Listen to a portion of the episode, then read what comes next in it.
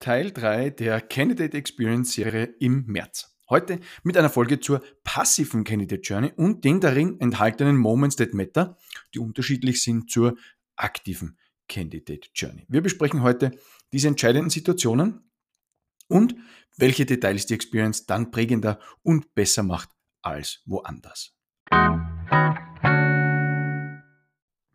Hallo und herzlich willkommen im Employee Experience Podcast Moments That Matter. Ich bin ein Gastgeber Max Lammer und in diesem Podcast erfährst du zumindest einmal pro Woche Inputs, Insights und Inspirationen zum aus meiner Sicht so wichtigen, strategisch wichtigen Handlungsfeld Employee Experience Management und Design.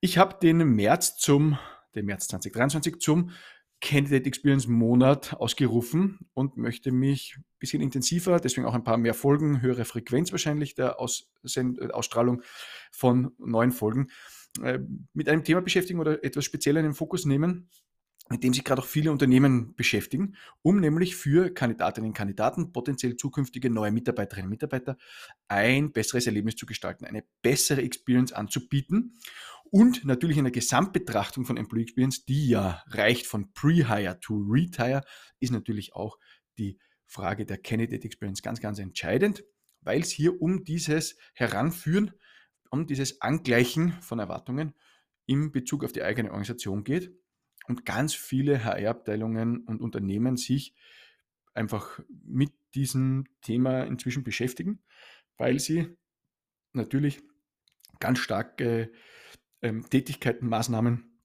im Feld von Recruiting und Employer Branding machen, als Maßnahmen gegen Arbeitskräftemangel und um offene Stellen zu besetzen. Also immer der Hinweis auch von mir, Candidate Experience super wichtig, aber immer Achtung, weil natürlich muss Candidate Experience anschlussfähig sein an die Employee Experience in der eigenen Organisation. Nicht, dass wir vielleicht durch den Prozess dieses Kennenlernens, ja, dieser Candidate Journey, besonders gute Erwartungen wecken, weil wir sehr gute Candidate Experience machen, aber dann die Anschlussfähigkeit in der eigenen Organisation fehlt bzw. nicht gegeben ist. Das wäre natürlich besonders ungünstig, aber das habe ich dir in den letzten beiden Folgen auch schon ein bisschen erzählt. Worum ist in den letzten beiden Folgen gegangen? Folge 61, der Auftakt quasi dieser Serie, da ging es ganz generell um das Thema Candidate Experience, deswegen hier nur noch mal äh, eine, eine, kleine, eine kleine Revue. Aber dann im Grunde um die Unterteilung der aktiven und passiven Candidate Journey. Und in der Folge 62, also in der letzten Ausgabe, ist es dann tatsächlich um die aktive Candidate Journey im Detail gegangen, weil wir unterscheiden zwischen dem, dass die Person, die Kandidatin oder Kandidat aktiv wird, deswegen dann aktive Candidate Journey oder das Unternehmen aktiv wird, dann ist es tatsächlich so, dass ja, die Kandidaten passiv sind. So, passive Candidate Journey, also aus Sicht der Kandidatin des Kandidaten, Unternehmen wird aktiv durch meistens Active Sourcing übrigens, vielleicht beschäftigst du dich auch damit oder habt ihr das auch schon ausprobiert oder in Einsatz, ist aktuell das Mittel der Wahl. Ich habe es gerade erlebt, ein Unternehmen, relativ großer Konzern, schickt Dutzende, wirklich Dutzende, mehr als zwei Dutzend, fast 30 Menschen in eine Ausbildung, damit sie Active Sourcing unter Anführungszeichen lernen. Also insbesondere, wie man sich auf LinkedIn positioniert und darstellt und wie die Suche funktioniert, wie einzelne Tools dann bei LinkedIn funktionieren etc. Oft ist in dem Zusammenhang ja dann auch die Rede von Menschen, die hier im Active Sourcing oder im Recruiting ganz besonders aktiv sind für die Organisation, von Corporate Influencern oder das Aufsetzen von einem sogenannten Employee Advocacy Programm. Vielleicht habt ihr auch sowas. Das im Grunde beides nichts anderes ist als Elemente des Employer Brandings, die dazu dienen, die Markenbotschaften des Arbeitgebers zu teilen und insbesondere in den sozialen Medien ähm, ja, zu verbreiten, um, soweit so klar, ne, die Darstellung, den Auftritt der Organisation als Arbeitgeber zu optimieren und besonders gut aussehen zu lassen und dann natürlich durch die persönliche Note von Menschen, die dann in diesen Funktionen der Active Sourcer, der Corporate Influencer, der Employee Advocates ähm, ähm, tatsächlich natürlich Fürsprecher für das Unternehmen sind und Werbegesichter auch nach außen. Und diese persönliche Verknüpfung hat natürlich einen ganz starken Effekt, beziehungsweise unterstreicht nochmal viel besser, dass es tatsächlich Menschen in der Organisation gibt, die für das Unternehmen als Botschafter auch nach außen gerne auftreten wollen. Genau, also spannende Frage in dem Zusammenhang, wenn es um diese Programme geht, wenn es um diese Auftritte geht, wenn es um den Einsatz von diesen äh, Corporate Influencern geht, ist natürlich immer wie beim Employer Branding selbst auch die Frage nach der Authentizität der Inhalte und der Botschaft, die vermittelt wird im Verhältnis zu dem, was tatsächlich als Erlebnis in der Organisation geboten wird. Ja, also kennen wir ja, dass es durchaus hier Diskrepanzen geben kann. Aber zurück zum Thema Active Sourcing.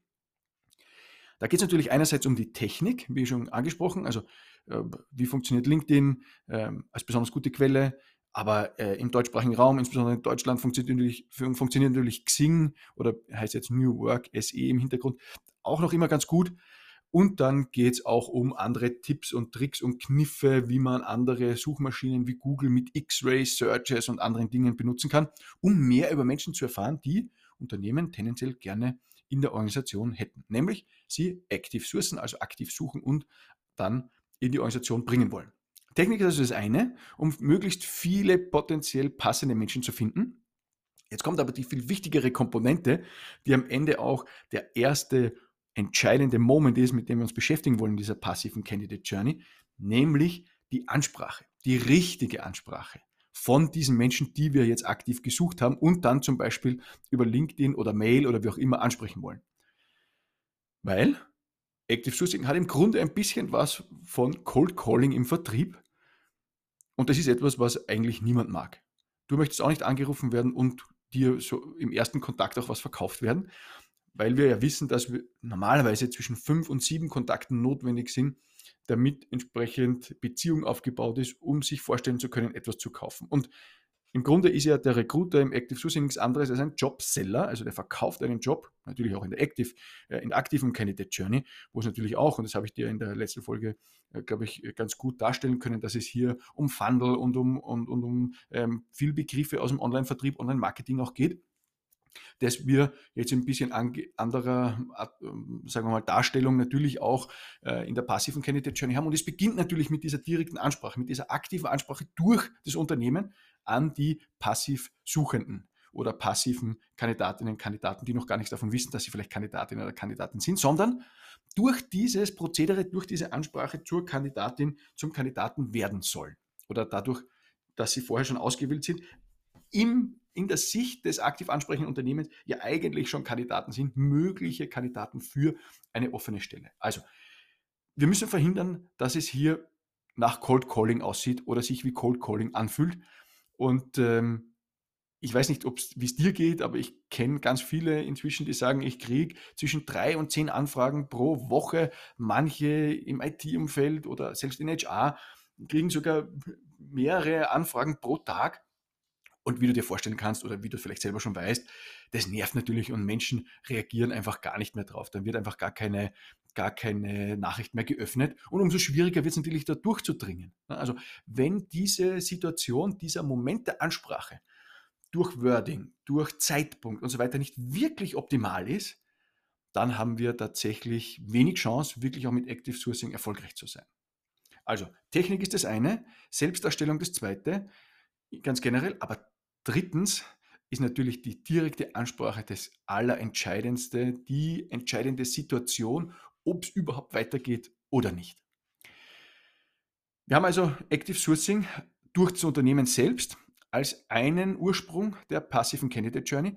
Ein zweiter Ursprung, möchte ich nur zur Vollständigkeit sagen, ist natürlich zum Beispiel der klassische Headhunter oder Personalberater, der Menschen in deinem Namen anspricht und für einen Job interessiert.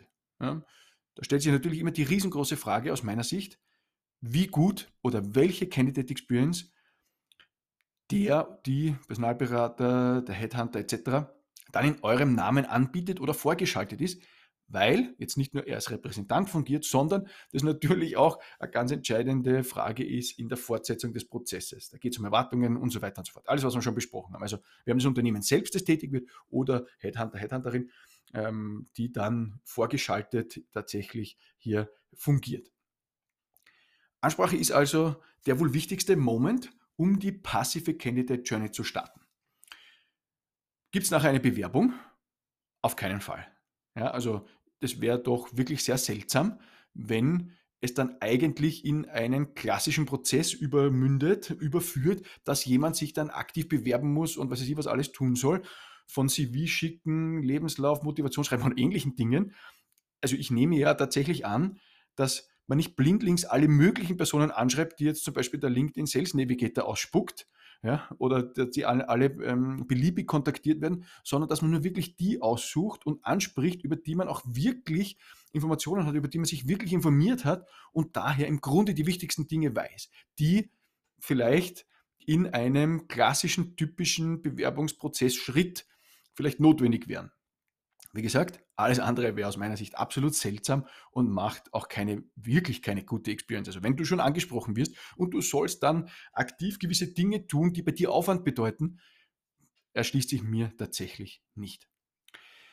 Also viel mehr ist entscheidend und braucht es nach dieser gelungenen Ansprache eine Entscheidung dieser angesprochenen Person, in die nächste Phase eintreten zu wollen, die natürlich nur der erste Kontakt sein kann.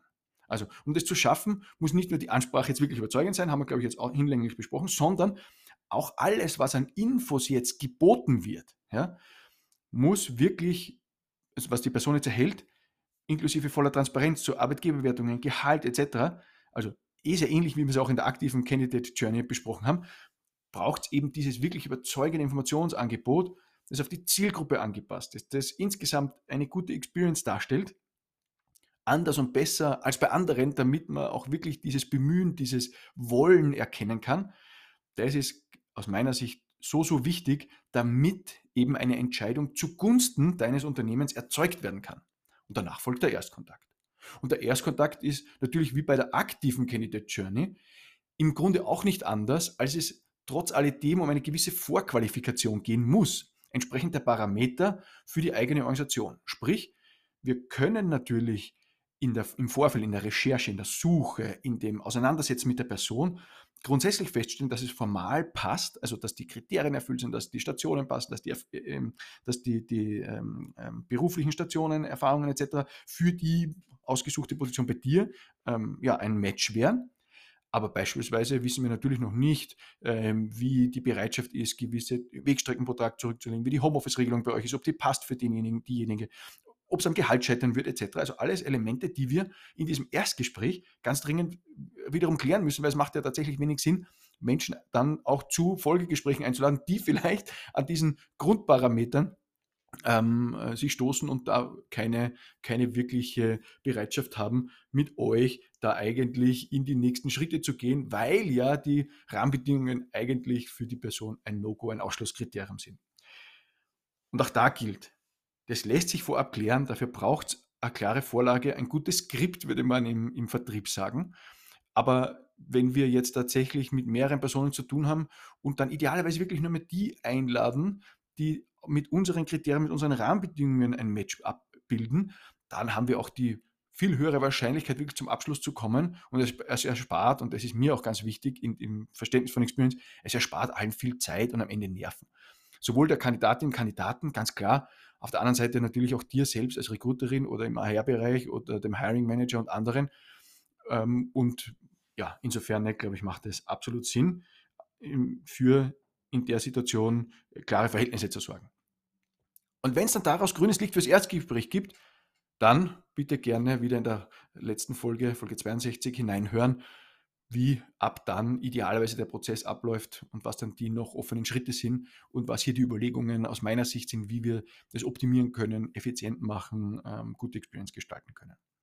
Fazit zum Thema passive Candidate Journey, die massiv zunimmt, weil immer mehr Organisationen mit Active Sourcing operieren und Menschen ansprechen. Wenn du nicht bei der Ansprache herausstichst und die wirklich gut gemacht ist, ja, dann ist die Wahrscheinlichkeit für Erfolg relativ gering. Punkt 1, Ansprache. Punkt 2, Informationsangebot, wenn die Ansprache gelungen ist, damit Menschen sich ein gutes Bild machen können und abgeholt sind. Ja, ganz klar, ich glaube damit, das ist eher No-Brainer. Ja.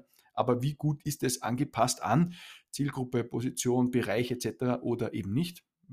Und dann Vorqualifikation auch da wieder und dann überleiten in den eigentlich klassischen, in den klassischen Prozess, den wir natürlich auch bei der, Active, bei der aktiven Candidate Journey haben.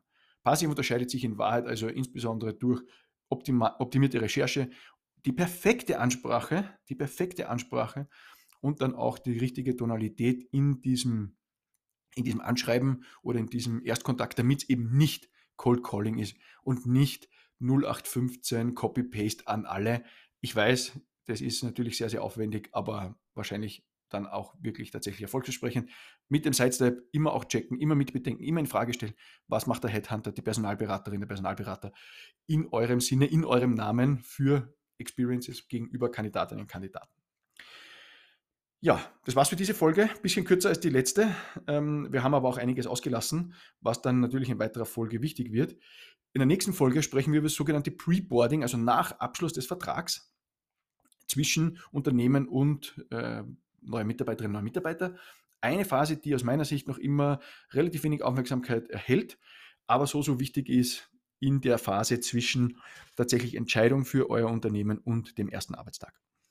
Ich freue mich über deine Bewertung, sowohl hier in der Podcast-App oder vielleicht mit einer kurzen E-Mail an mich. Gib mir gerne Feedback, vielleicht auch, was ich besser machen soll. Leite die Folge auch gerne weiter an Kolleginnen, Kollegen, Freunde, Bekannte etc., die sich mit dem Thema auch beschäftigen für die das interessant sein könnte.